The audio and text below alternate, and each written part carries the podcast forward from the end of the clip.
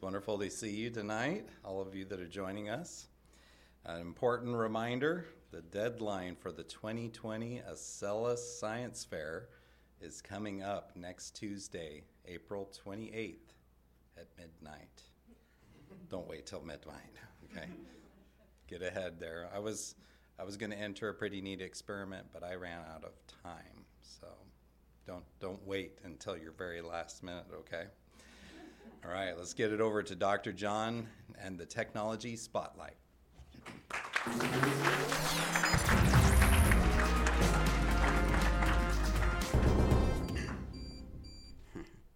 Have you ever felt like talking to the mirror? Or how about talking to your plant? Well, I'm going to show you some neat technology that'll make it so not only can you talk to them, but they can talk back. Oh, here we go. Some researchers at Carnegie Mellon University had developed a new kind of smart speaker that they call a digital ventriloquist. Remember, this is someone who uh, is talking, but you can't tell they're talking, you know? So you put this smart speaker in your house, and it points at whatever uh, it wants to have talk, and instead of the sound coming from the speaker, the sound comes from over there. So, you know, your little plant in the corner, water me, water me, you know, or uh, maybe your uh, door starts talking, you forgot to close the door, and things like that, you know. You can imagine a smart house, uh, but it's amazing because it sounds like it's coming from over there. Let's take a closer look at how they did it. If you look at this picture, you can see that they have a robot arm that can move with some servos, and it moves that speaker array, or they're actually transducers up there on the top. And then they have a camera that's looking around that identifies objects with computer vision, decides what it's going to point at, and it points that array of transducers at the target that it's going to make speak or make sound from. And then uh, the really neat part happens. It, those transducers are putting out ultrasound, which means it's a higher frequency than we can hear. Remember, we can only hear up to about, I think it's twenty kilohertz, right? twenty thousand times a second. But these are putting out forty kilohertz, which is way up there. So you don't hear anything. And they're shooting out this uh, high-frequency, really targeted beam right at the thing that's going to talk. And then they use pulse width modulation to encode the audio at a slower frequency that you're going to hear. And when that audio, that uh, encoded audio hits the object, then the interference of it bouncing off makes it so it sounds like that object is talking. But the really amazing part about it is that it's not just from one position in the room, but no matter where you stand in the room, it sounds like that one spot, that one plant is what's talking. This is different than, say, your stereo sound uh, that you can have with headphones, or maybe you have really fancy speakers in your uh, T V room or something. But that actually only works perfectly for the person right in the middle, right in the right spot. But this system actually works no matter where you are. So it's it's pretty neat and different. Let's take a closer look at what pulse width modulation is, because that's a mouthful, isn't it? You'll notice here at the top is the audio signal. And see how it's going up and down? Well, that's to signify the pressure of air going back and forth. Remember, sound is just a vibration. So that slow line is our uh, signal. And then the red line is something else called amplitude modulation. That's where we make the waves bigger or smaller to encode the signal. And then we have frequency modulation, which is the same as pulse width modulation. And see how the little waves get bigger and smaller down there? Well, that encoding of the, the waves getting bigger and smaller is what I'm talking about. And it's still too fast for us to even be able to hear it all, but that interference when it hits the object creates the actual sound that we can hear. It's pretty amazing because it's quiet until it hits that target. Now, there are a few little uh, tricky things. They found when they started experimenting with this that there are certain frequencies, certain audio frequencies that don't quite come through as well. So in their experiments, they made objects talk. They gave it a guy's voice because well, us guys have the frequency that doesn't get lost as much. And so uh, they're, they're still working on some things like that, and they tweaked the equalization. But they did a whole bunch of experiments where they had people come in, and they pointed the speaker at different things and made different things talk. I hope they told them what was happening, because that would be really creepy, wouldn't it? uh, but ninety-two percent of the time, people could actually tell which thing in the room was talking. That's a really good percentage. And then one hundred percent of the time, the people could understand what the thing was saying. So that's actually pretty good results, isn't it?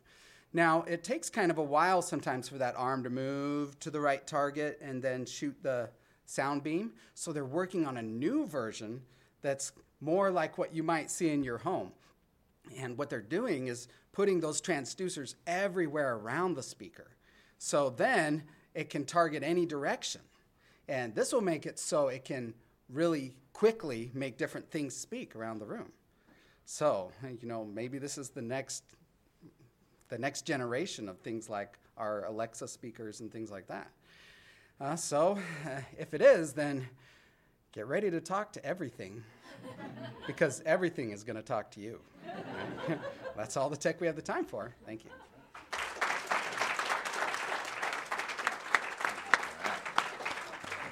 Okay, and now it's time for Breakthroughs in Science with Tobias.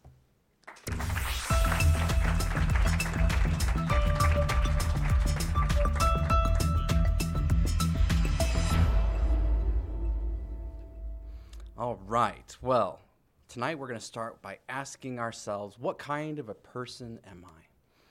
Are we the kind of person that when something goes wrong or we run into a problem or a difficulty with something we're using, does it just make our day frustrated from then on, which is like, pfft? Or do we see the problem and does it spark a moment of opportunity where we see a problem, which means there's an opportunity, and we're like, ah, this thing always, ah. Okay, maybe not that. More prestigious than that, okay? We're going to talk about somebody who had moments like that, um, more prestigious as well. Um, and we're talking about a gentleman named Doctor Amar, okay? Now, just real quick, so here's Doctor Amar, and he graduated from M I T, and the faculty loved him so much, they told him, hey, you should come teach here. And he said, no, I just want to research at M I T. I don't want to teach. And then the next week he was congratulated. And he said, why? And they said, you're on the faculty list. So, and he said that he was amazed how much he loved teaching. And he taught at M I T as a professor for quite a while. Well, he goes on. He creates his own company. He becomes extremely successful. And he's on a flight. And the flight is from Zurich back to Boston. And he's very excited. This is in nineteen seventy-eight. And they have headphones provided by the plane, so they're top quality um, headphones, and it's the first time he's ever used headphones that, that they've had them on the plane. So he's going to put these headphones on. He can listen to music um, that they provide. He puts them on, and he's so disappointed. He's very frustrated because he can hear the music sort of, but from the it's drowned out by the sound of the jet engines, the low rumble of planes. If you've ridden on an airplane, the The air conditioning makes a hum. There's, of course, all the ambient noise of people, and he couldn't hear the music, and he was very disappointed. This was not the, the didn't live up to the excitement he had. Well, he all of a sudden thinks, I could do so much better on this. I, there's a way we could make this better. And he starts writing ideas down, and it's about an eight-hour flight, and by the time he gets to Boston, he's written all kinds of math and equations. Remember, he's an M I T professor. And he goes to his company and says, we're going to make this. We're going to make headphones that can get rid of all that other sound. And, you know, if you think about that, okay, how are you going to do that? You know, some of you are probably like, well, we need more sound, you know, so forget about headphones. Let's get some speaker sandwiches, okay, and put them on. We'll just walk around like we're in Star Trek. Good evening, okay. No, um, we, we we already, if you turn those headphones up, you're still going to get all that other sound and destroy your ears. So that's not the solution. And, of course, there is one side of this, and that's you get those earmuff type things and you put it on and to help stop some of that other sound from coming in, you know. Granted, you do look like a D J and you feel like Princess Leia. Um, help me, Obi-Wan Kenobi. But, no, those are really cool. Uh, the headphones, not the buttons. But that's that's one step. That is one step, is having something that's blocking that sound physically with this foam and other equipment that's on there, or pieces of the system that you're wearing. But he takes this into the math realm, and we're not going to go there. At least, at least, at least I can't tell you it. Um, but they work for ten, almost ten years on this and spend millions. Oh, I forgot to mention something. His, his name is Doctor Amar Bose. Uh, from the Bose Company. Some of you guys are like, oh, him. Some of you are like, Bose is a person? the, he was already part of, well, the founder of this amazing speaker company called Bose, and they did speakers, and he had already done amazing things in the world of sound with speakers, but headphones was a whole new frontier they had not gotten into, and a lot of his team was like, uh, okay, we're going to do headphones, and they started working, and his idea was, let's get rid of the sound we don't want, here it comes, with sound. Now that sounds backwards, because if you have this sound and then you have this sound, you put them together, if one person's loud in the room, two people is way louder, and it, it builds up. It just gets more and more loud. So how's that going to work? Well, his headphones would listen with a built-in microphone, and it would listen and calculate the wave of the sound that was coming in and then create the exact opposite of that sound. Now, to understand that, we need to remember that sound is the vibration, like what some of what John talked about. It's it's the air being vibrated, and it's a wave. And so every sound that we hear is a wave. And, you know, they have the valleys or the peaks. He didn't call them that, much more advanced things in their notes. But if you think about, okay, we've got these waves. It has the valleys and the peaks, okay? Well, if we did another wave that was exactly the opposite, so when this wave that's coming into our ear goes down, this generated one goes up the same amount as this one went down. And then it does the opposite. And it's like a cool dance going on. uh, but it starts being, it, it goes into something that's really, you know, it's amazing to think about. It's canceling the sound out. If you imagine if you were in a circus tent, you're by one of those big walls, and the wind is hitting against the wall, and the wall's going like this. If your job's to hold that still, every time the wind pushes it this way, you got to push that way. And you want to push it the equal amount the wind's pushing so that you don't push it out. And then when the wind pulls it that way, you got to pull this way. So you push and pull and keep it right here. That's kind of what it's doing, is it's analyzing what the wave of sound is doing and then doing the opposite. And this was a revolutionary idea, and it took years. Actually, one of uh, he's now the C E O of Bose, but he has a story where he was not the C E O, and he said, uh, one day he came up and he said, you realize how much we've spent on this project? And Doctor Meyer said, how much have we spent? And he said, well, fifty million. And Doctor Bose said, wow, gosh, if we were a public company, I'd be fired, huh? It's like, and then they kept working. But this was first used by pilots. Pilots loved this because now all that sound is getting canceled out through this noise canceling, and they can communicate with other planes, with the tower, and it's used eventually by the military, and then finally down to consumers. And it's a magical thing to be able to, I mean, it's it's really a magical thing that's going on. And now you you have even little earbuds you can put in, and they have noise cancellation. You just, you put them in, then you turn it on, and it's like, whoa, and everybody is like, Greg, you feeling okay? But it doesn't matter because you can't hear him.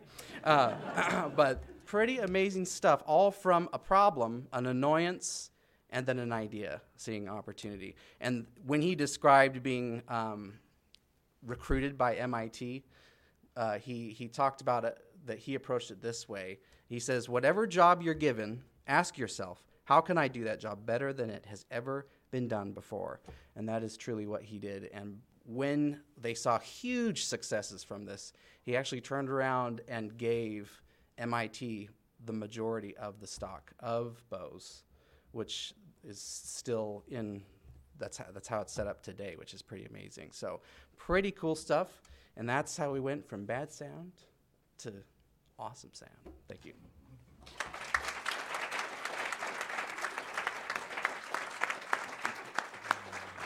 All right, and now introducing Roger Billings.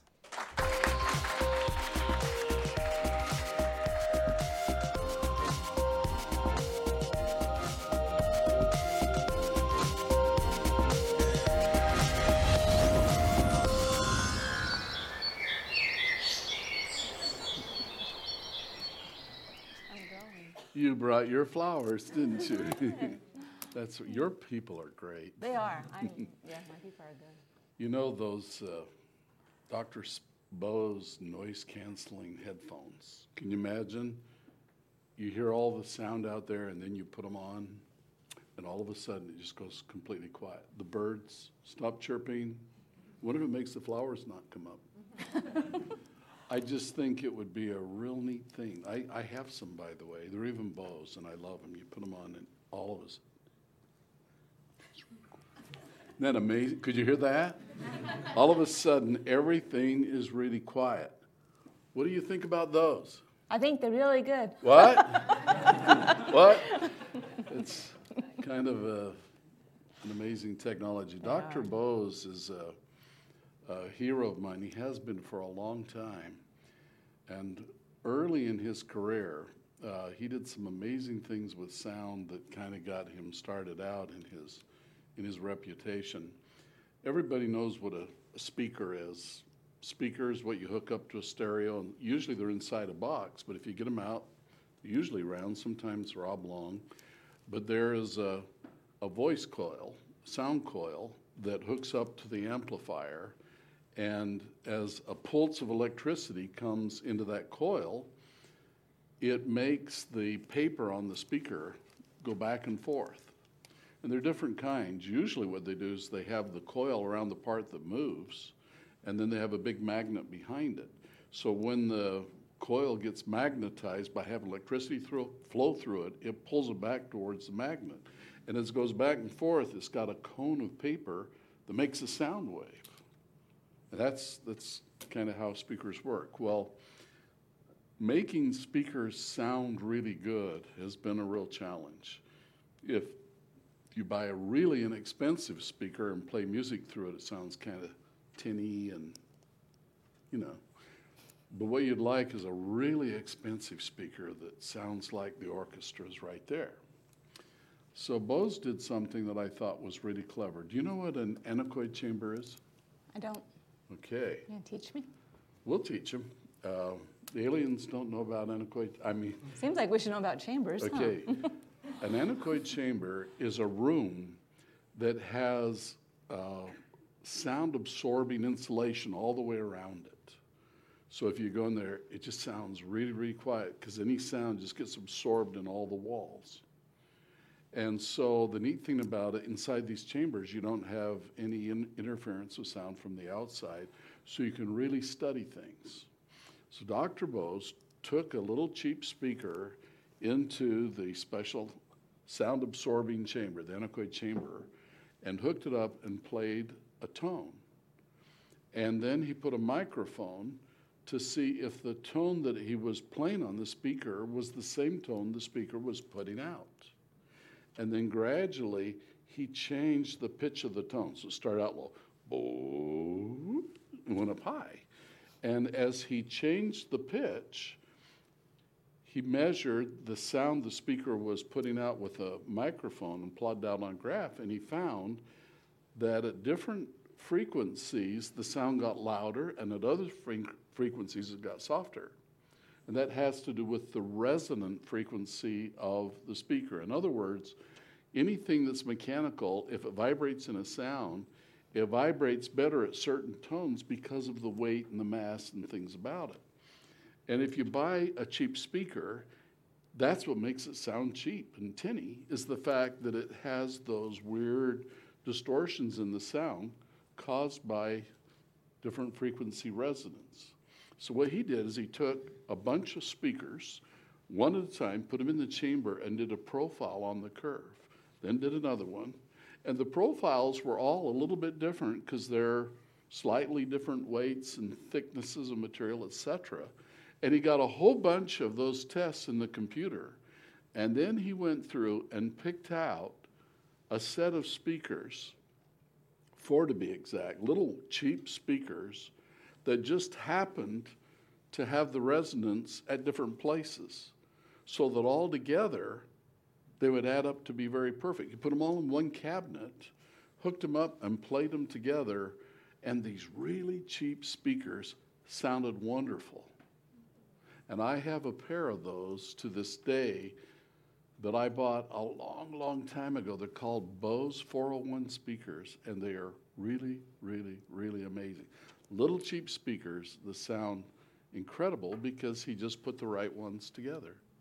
I think it's pretty neat.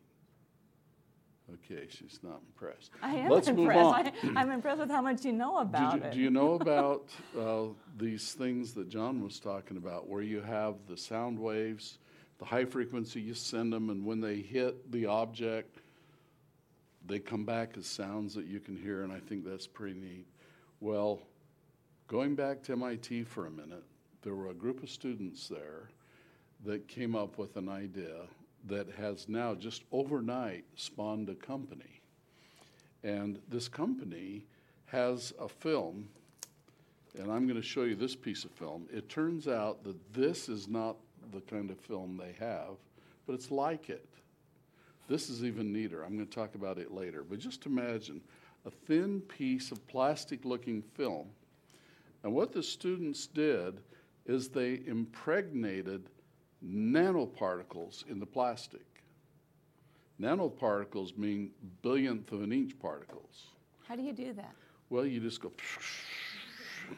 No, seriously, how do you impregnate it into the plastic? Well, there'd be a lot of ways to impregnate it, and I'm not going to reveal their secrets because I don't know them. But I know you know. I know you know some me. part of it. But just think, if I were to take a salt shaker uh-huh. and sprinkle salt on here, I'd have little particles of salt, and then if I got an iron and ironed them in, I would impregnate salt particles in here. Well, salt particles are big compared to nanoparticles. Nanoparticles are so small you can't even hardly see them, but they developed a process to impregnate them very smooth and evenly in this sheet of plastic, mm-hmm. and you looked at it and you couldn't see them. You say, why do we do that? But then they did something incredibly amazing with these. They put them up on a window in front of a store. And they could look through and they could see out, or you could look in, no big deal. But then they took a projector, a projector like you hook up to a computer and it projects an image. And when they projected it on the clear plastic, the light hit the nanoparticles and reflected back. And so all of a sudden, the great big window was a giant computer display. And they could play movies on it and all sorts of things. That's neat. Yeah, in fact, I was so impressed with it that I'm actually looking about incorporating their technology in the new Acellus classrooms mm-hmm. coming this fall. I'm excited Isn't that about cool? those, yes. But it's a lot like the sound thing. John's thing, they are using high-frequency ultrasound to then make audible sound from a point, and that's exactly what these do. You transmit light onto them, and the particles reflect the light back, and so you see the images. And it's really kind of neat because it's just like this clear sheet of grass, and all of a sudden there's a picture playing right in the glass. And they're really inexpensive. Simple idea, and now it's a whole company. Just think, um, how many ideas like Doctor Bose, like the students that Johnny described, and even the M I T students, how many came because guys did science fair projects and learned how to make neat things happen? And I hope a lot of you are going to take Joseph's admonition and advice tonight and get your science fair project going. I've been watching some of the projects that are already coming in. There's some pretty neat ones. We're going to have a really fun science fair this year.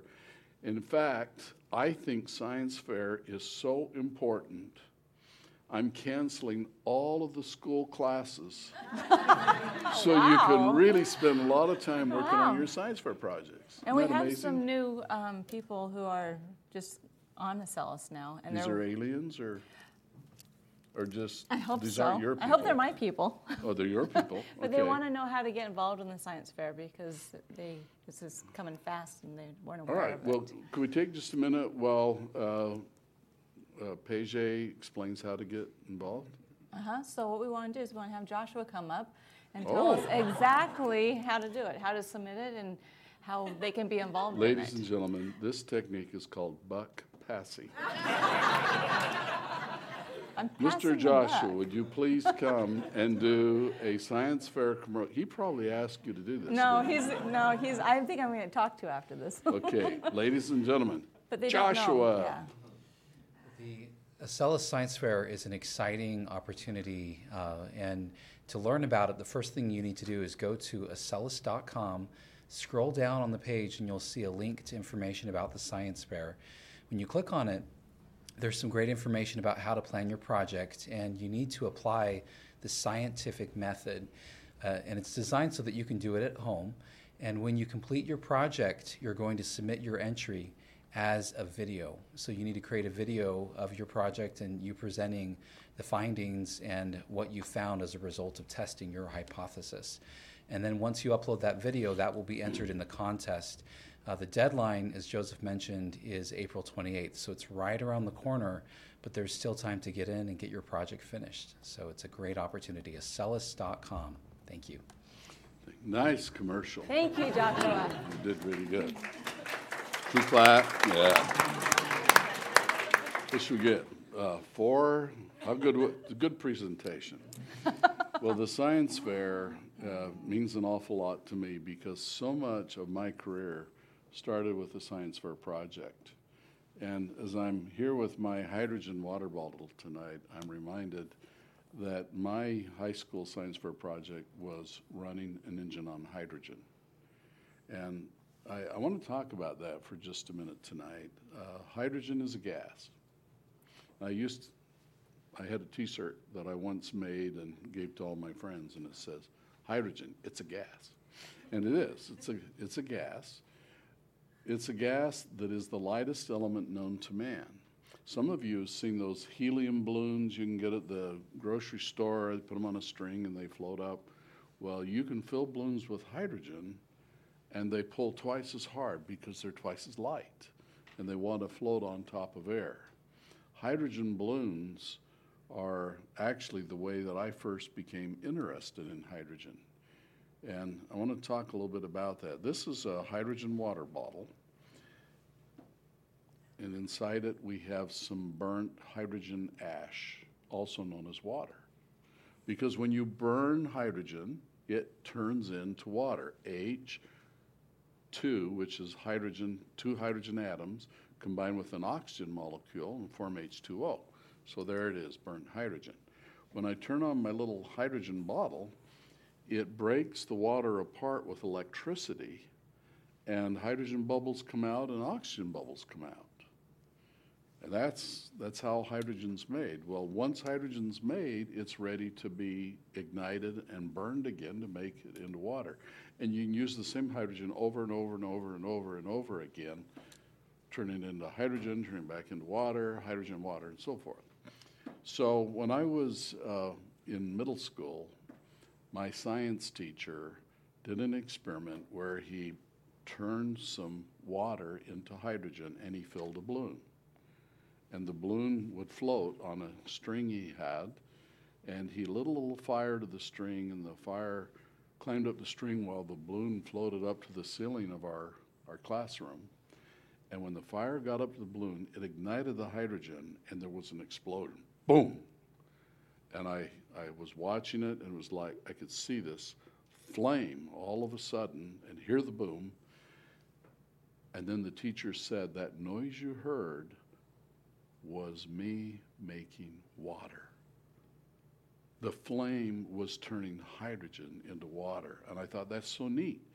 If you can burn hydrogen and it'll pop, it'll explode, and, and you make water, then you could put it in a car, and when you drove the car, there'd be no pollution. The only thing coming out of the tailpipe would be water. And at that time, there's no way I could have known that just a few years later, I would be on national television with a little cup on the tailpipe of my hydrogen car collecting the water and drinking it on national television. By the way, that's what made me look like this. It was drinking. It worked. You look yeah, good. It really did work. So hydrogen is, is really a neat thing, but I had to figure out how to make the engine run on hydrogen, and that turned out to be a lot of adventure with a lot of difficult, unsuccessful steps, and finally with some successful ones, and a lot of interesting things happen. Now, I want to show you a photograph of the very, very first hydrogen engine. This was an engine that I earned by mowing the neighbor's lawn, took it off of the lawnmower, and uh, I'd like to show it to you now. There it is. Isn't that amazing? That tube sticking out the front, the green tube that has the yellow tubing hanging down, I made that. How'd I made that in the school shop, and it's actually a, a piece of copper, which I welded the little tubing in and then painted it. But that is my hydrogen carburetor, and that is the thing that kind of made it run. And boy, I could tell you a lot of good stories. I could tell you a lot of not so good stories. You can see on the right of the engine, there's a place where you hook in a rope and you wind it around and then you pull the rope to get it started. Well, as I was trying to get this engine to run on hydrogen, I needed to mix the air and the hydrogen together in just the right proportion so it would burn. That's what a carburetor does. It mixes fuel and air just in the right. If you get too much fuel, it won't burn. If you get too much air, it won't burn. So I had to have just the right amount. And a gasoline carburetor is for a liquid fuel, so it wouldn't work on hydrogen. So I had to make a gaseous carburetor, which the one you saw in the photo is. But before I made that one, I made a glass carburetor. And I thought it was pretty ingenious. It was a great big glass flask that I got by working for the glass blower at the university. And I brought this home, put a stopper in the top and some tubes, a little bit of water so I could bubble the water, and I'd get exactly the mixture of hydrogen and air to make the engine work, according to my youth calculations. And I actually think I did the calculation right. But anyway, after I got that uh, glassware all ready to go, I hooked a tube from it up over to the engine. And then I had to pull the rope, so I needed someone else to run the little valve to keep the pressure just right in the tank. And I figured that's why I have a wonderful little brother. And my little brother was a good sport, and I said, okay, all you have to do is you see this plastic bag, you have to keep it half inflated with hydrogen. If it got too full, it'd make too much pressure and it wouldn't have the right mixture again. If it got empty, it wouldn't have enough hydrogen and have the wrong pressure. But if you kept it half full, that meant the hydrogen inside the plastic bread bag would be exactly atmospheric pressure. See, I figured this all out with science. And so he's sitting here with the hydrogen welding tank, opening, closing the valve to keep that half full. And I'm over wrapping the rope around the engine and getting ready to pull. And I was ready to go, and I thought, this is history in the making. The world's first hydrogen engine. And then I stopped to reflect for a minute, and I thought, I don't think anything could go wrong. But if it did, I wonder what would happen to that big glass flask.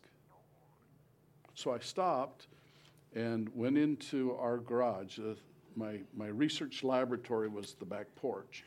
And I went back in the garage, and we had this big, old, heavy canvas jacket. This actually was my dad's. I thought, that would be good. I brought it and wrapped it around the flask and zipped it up, and then I got a rope and I tied it all up so that it would stay on there, and that way nothing could go wrong. Little brother inflates the bread bag again, half full of hydrogen. I wrap the rope, one, two, three. Actually, I guess I didn't say one, two, three. Actually, I said five, four, three, two, one. And I pulled it, and it started spinning, and then it stopped, and then the fire came out through the tube, went back in the glass, and I heard one of the biggest bangs I'd ever heard. And my little brother's right there running that. It destroyed the coat.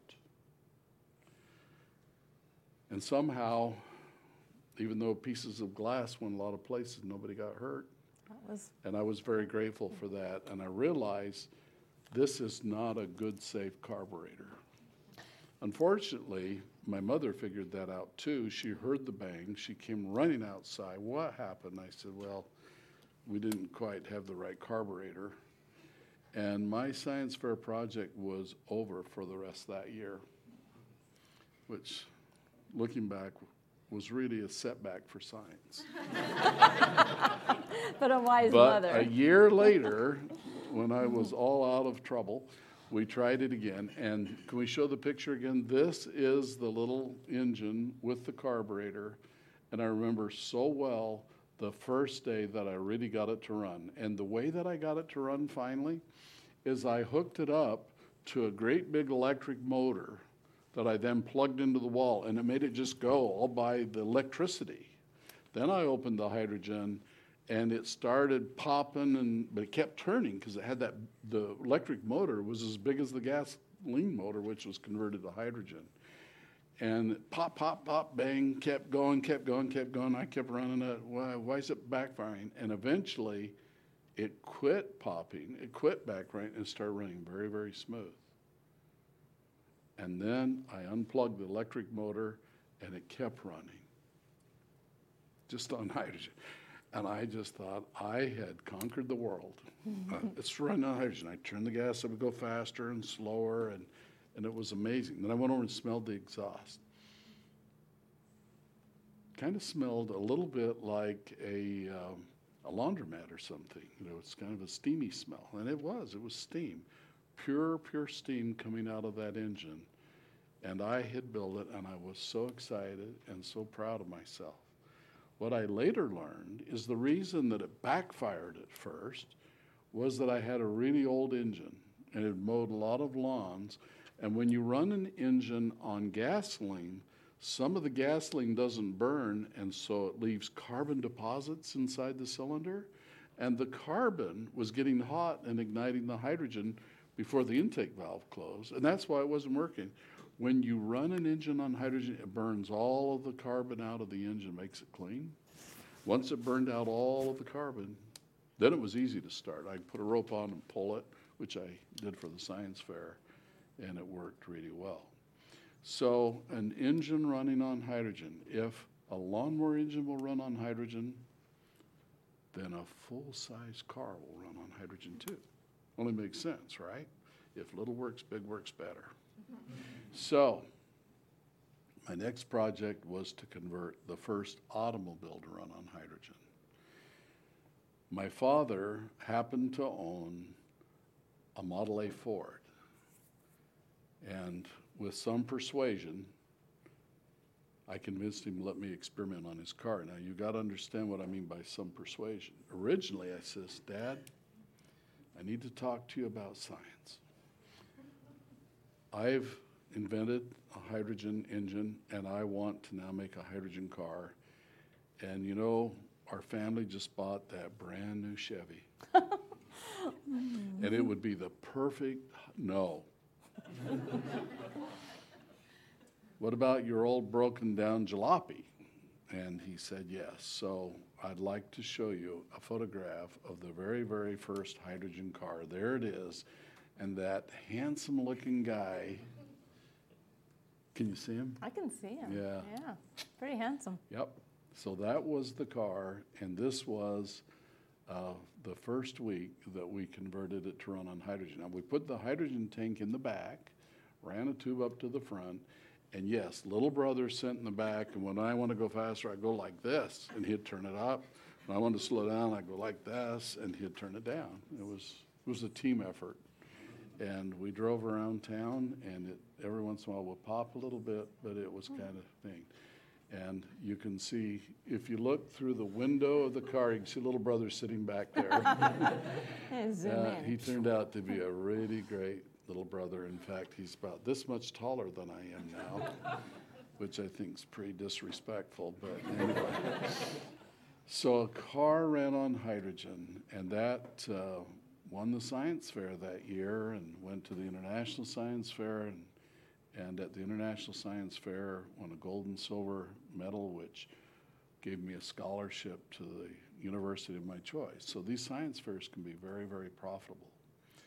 But later, uh, in fact, in nineteen ninety-one, I wanted to make a car that would be more efficient and that would be able to go farther on one tank of hydrogen. And to do that, instead of using an old gasoline engine, we need to use a fuel cell. And I just happened to bring a fuel cell in case some of you don't remember what they look like. This is a cell that has individual plates in it. And on each of these plates, you put the fuel in and air in, and it reacts and makes water. And the energy, instead of coming off with a spinning crankshaft, comes off as electricity. So you can hook this up to an electric motor and run your car that way. And the nice thing about it is the fuel cell will make the same car go three times as far on the same tank of gas, which is a big improvement. Now, this is where this material I brought comes from. I told you this isn't really the M I T stuff. This is actually the membrane that is used inside this fuel cell. And this is kind of, um, of a mass, magic plastic material, because if you put a piece of metal conductor on both sides of this and then run hydrogen through it, it gives you off electricity like a battery. And the hydrogen is turned into water with no moving parts. There's nothing turning, there's nothing wearing out, there's no spark plugs, there's no flame. This is really, really a neat way to do hydrogen cars.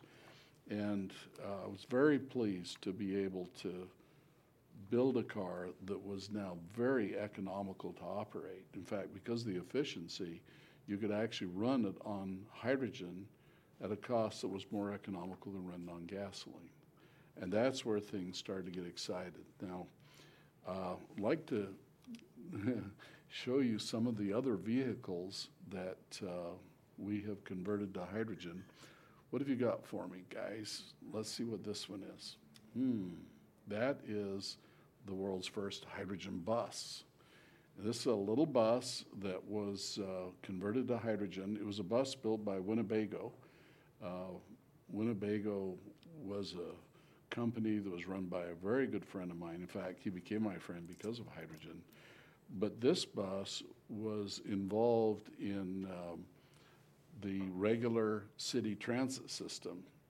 And when we put the hydrogen bus into service, uh, the the city mayor said, well, we'll run it, but we're going to run the regular bus with it so that if people don't want to ride in the hydrogen bus, they wouldn't have to.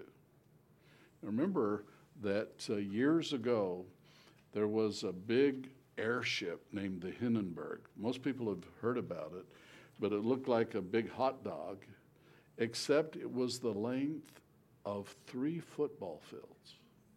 Can you imagine that? three hundred yards. It's really, really long, big, giant balloon. And the reason it was so big is so it could lift a lot of people and they could cross the ocean. Well, this Hindenburg was designed to be filled up with helium. Helium is light and would lift the Hindenburg off the ground, but helium won't burn. Hydrogen burns. Hydrogen's a fuel. Helium's an inert gas. When it came time to get the helium, nobody would sell the helium to the people that made the airship because it was a time when Germany, which was the country that made the airship, had been invading some of their neighbors. And so everybody was afraid of them. They wouldn't sell them any helium. So they said, not a problem. We'll just make some hydrogen out of water and put hydrogen in it. Well, that turned out not to be such a good idea.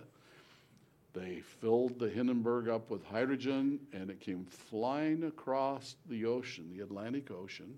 They had a nice trip. When they got to Lakehurst, New Jersey, they were just getting ready to, to tie up the ship, and they were still about one hundred twenty-five feet in the air, and something ignited the hydrogen. Could have been static, it was a stormy day, could have been some lightning, but it caught on fire, and there were still all of these people up in this airship.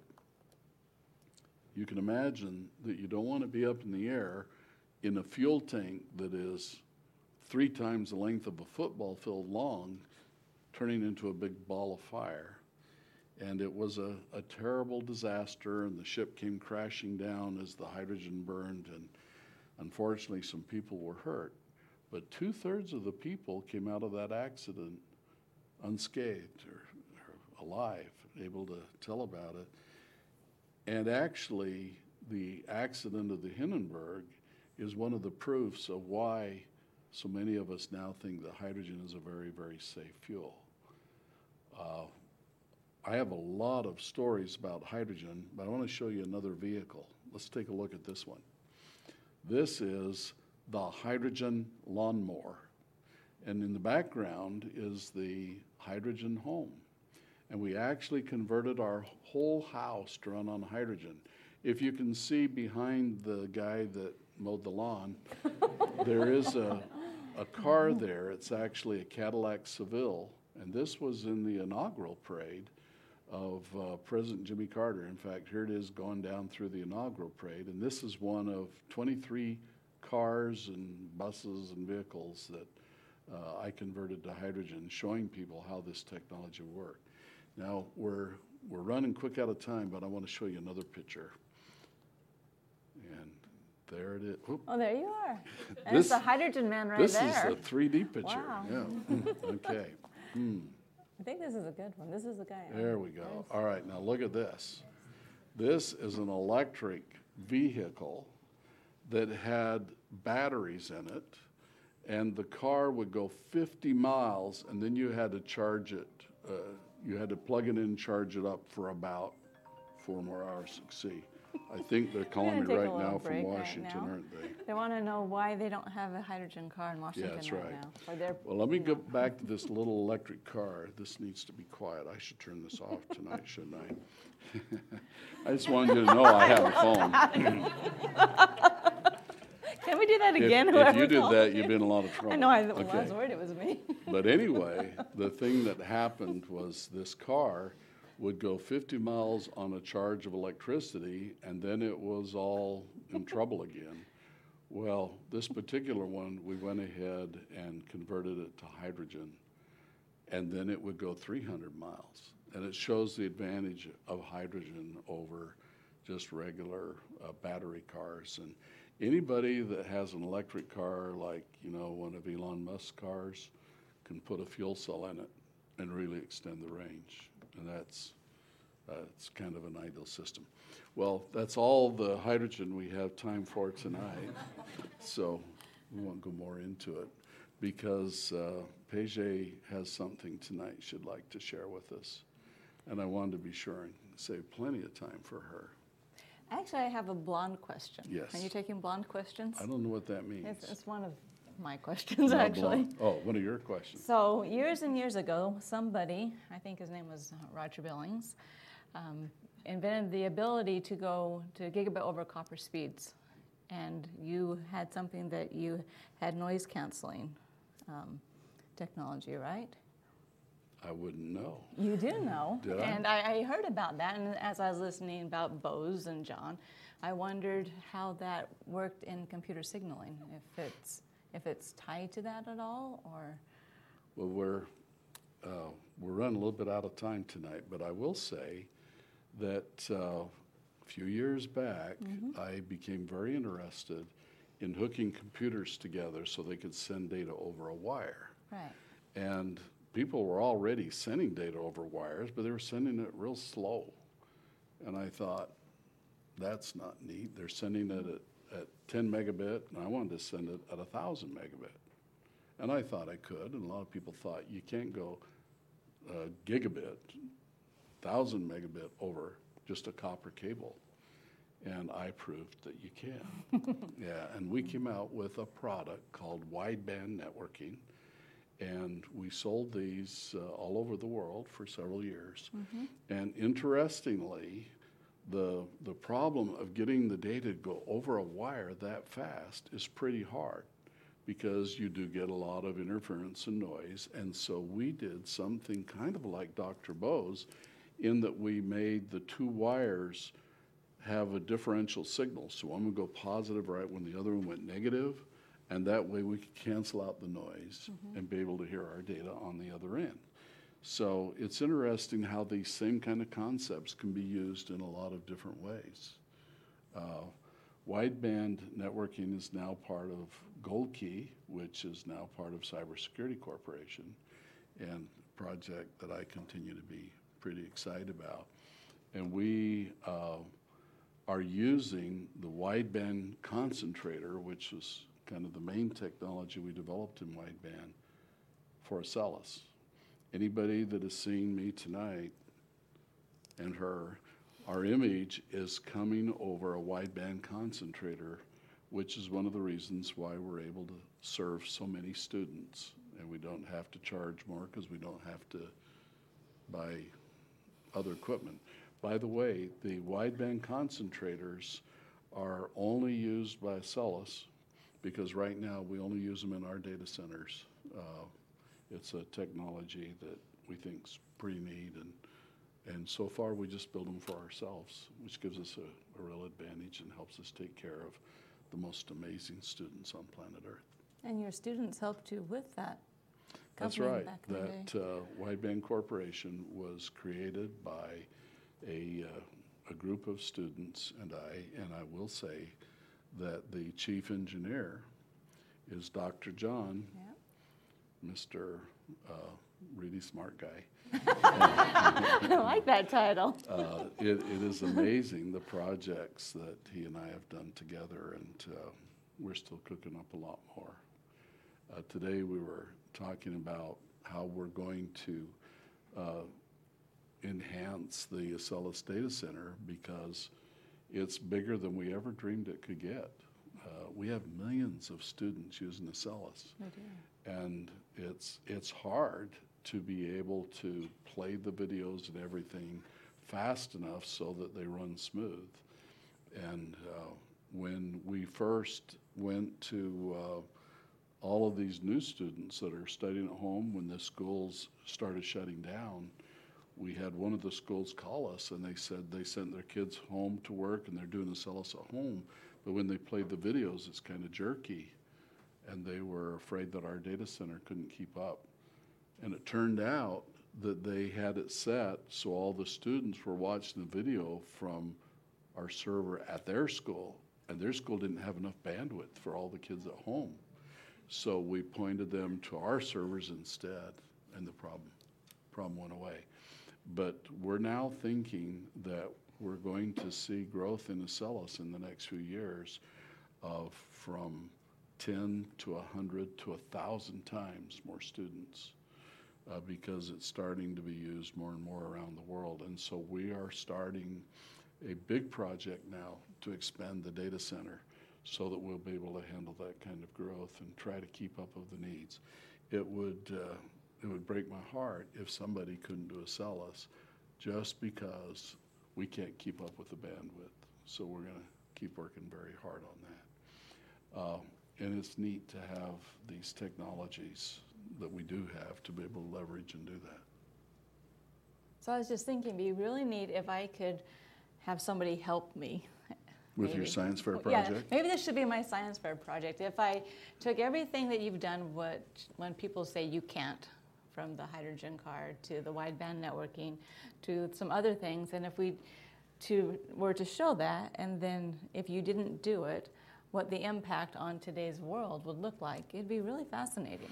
Well, you know, I, I guess we all have flaws. I have a lot. Yeah, and um, oh.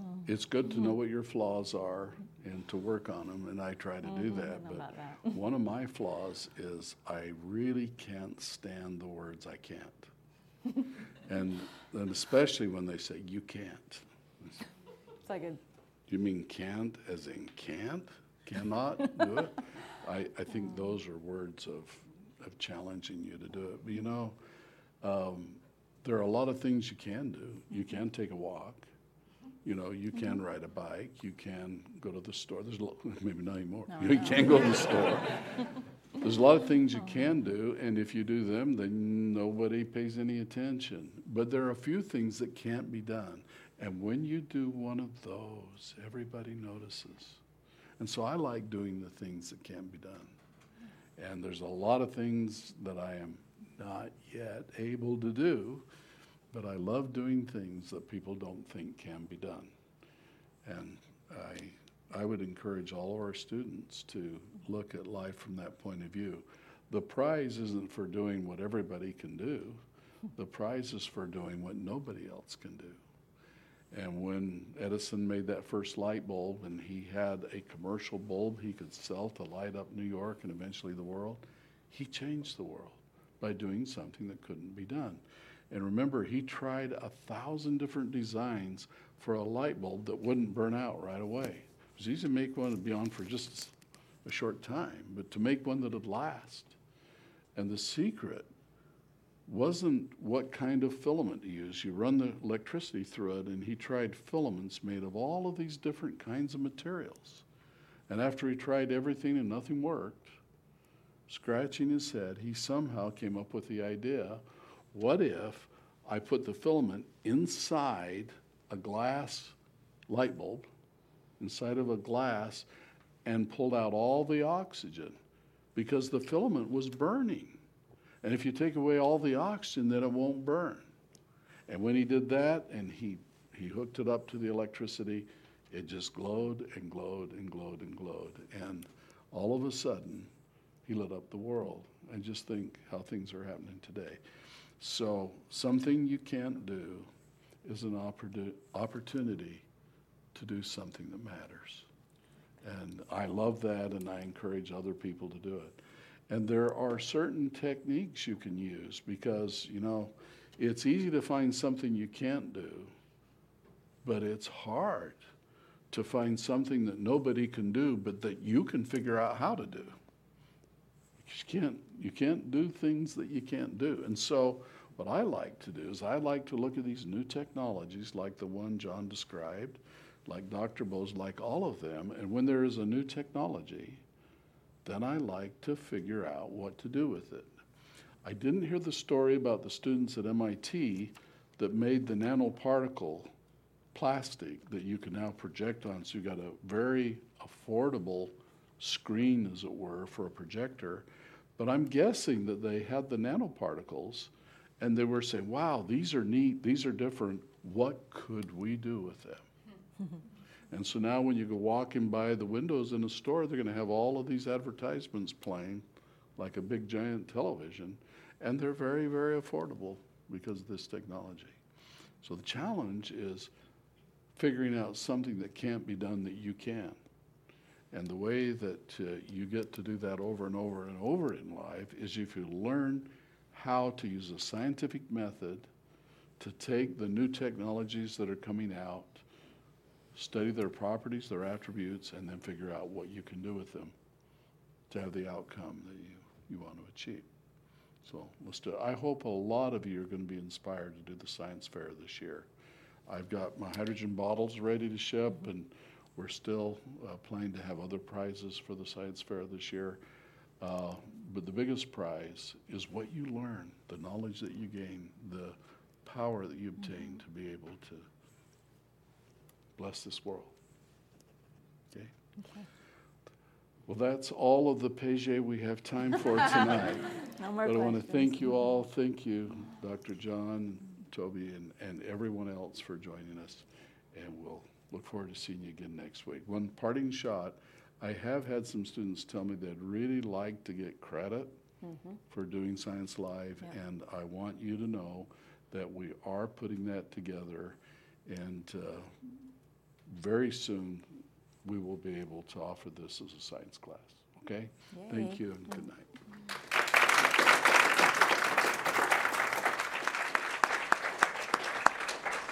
All right, well, thank you all for joining us. We'll see you next week. Have a great night.